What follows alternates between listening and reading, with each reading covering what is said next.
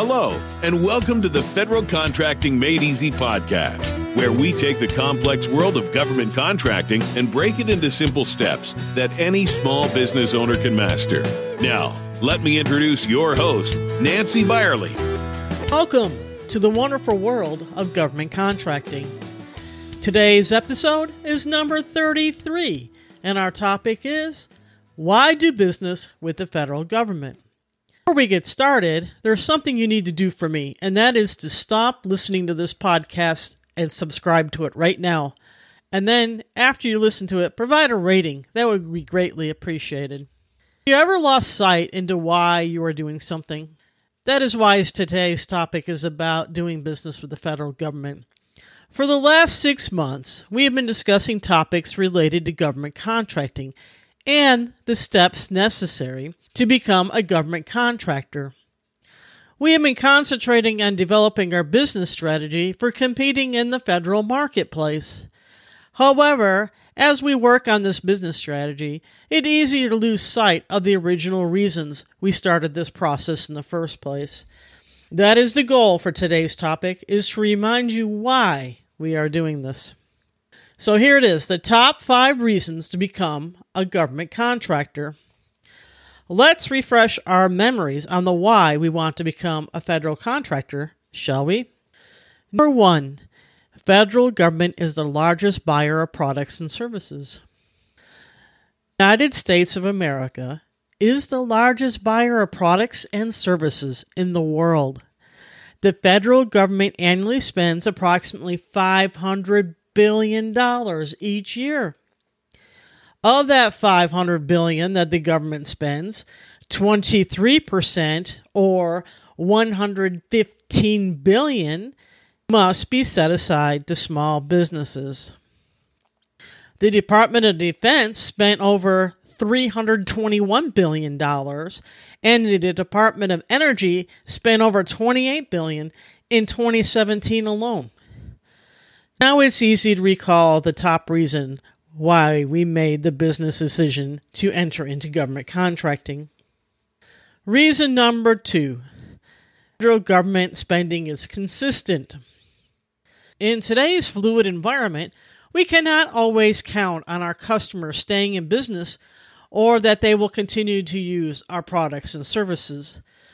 However, we do know that federal government will continue to buy products and services year after year. The amount of spending may fluctuate, but it will always remain consistent in the billions of dollars.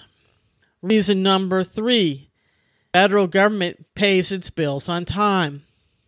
In the private sector, businesses must overcome slow collections or unpaid, otherwise known as bad debts, whereas in the federal government, they commonly pay within 30 days. Even better, the federal government pays electronically now, so you don't have to deposit those checks or worry about them bouncing like you do in the private sector. Typically, if the government is late with a payment, they will pay you the amount owed with interest. Does the private sector do that? Imagine the difference a consistent cash flow could have on your business. Knowing that you will be paid regularly within 30 days can make a big difference to your business. Steady cash flow is another excellent reason to do business with the federal government. Reason number four location does not matter. There is no need to travel to Washington, D.C. to do business with the government. There are federal agencies in every state, and they purchase millions of dollars each year thus helping small businesses to be able to compete in the marketplace. Don't forget to investigate counties, cities, or even school districts. These entities purchase more cumulative goods and services than the federal government. It is an excellent option for small businesses. I had a client that did quite well just providing services to the local school districts.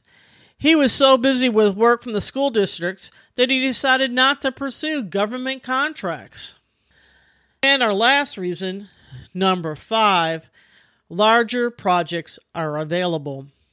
The federal government is moving into larger contract vehicles, which have small business set asides contained within. thus allowing small businesses more opportunities to bid on more massive contracts than ever before. Today, we looked at the top five reasons to become a federal contractor. I hope that these reasons will spark renewed interest and make you more determined to finalize your business strategy and enter the wonderful world of government contracting. Please take a moment to subscribe and rate the podcast. Your feedback is greatly appreciated. If there's a topic you would like to learn more about, please email me I will provide contact information in today's show notes. Until next week, be safe.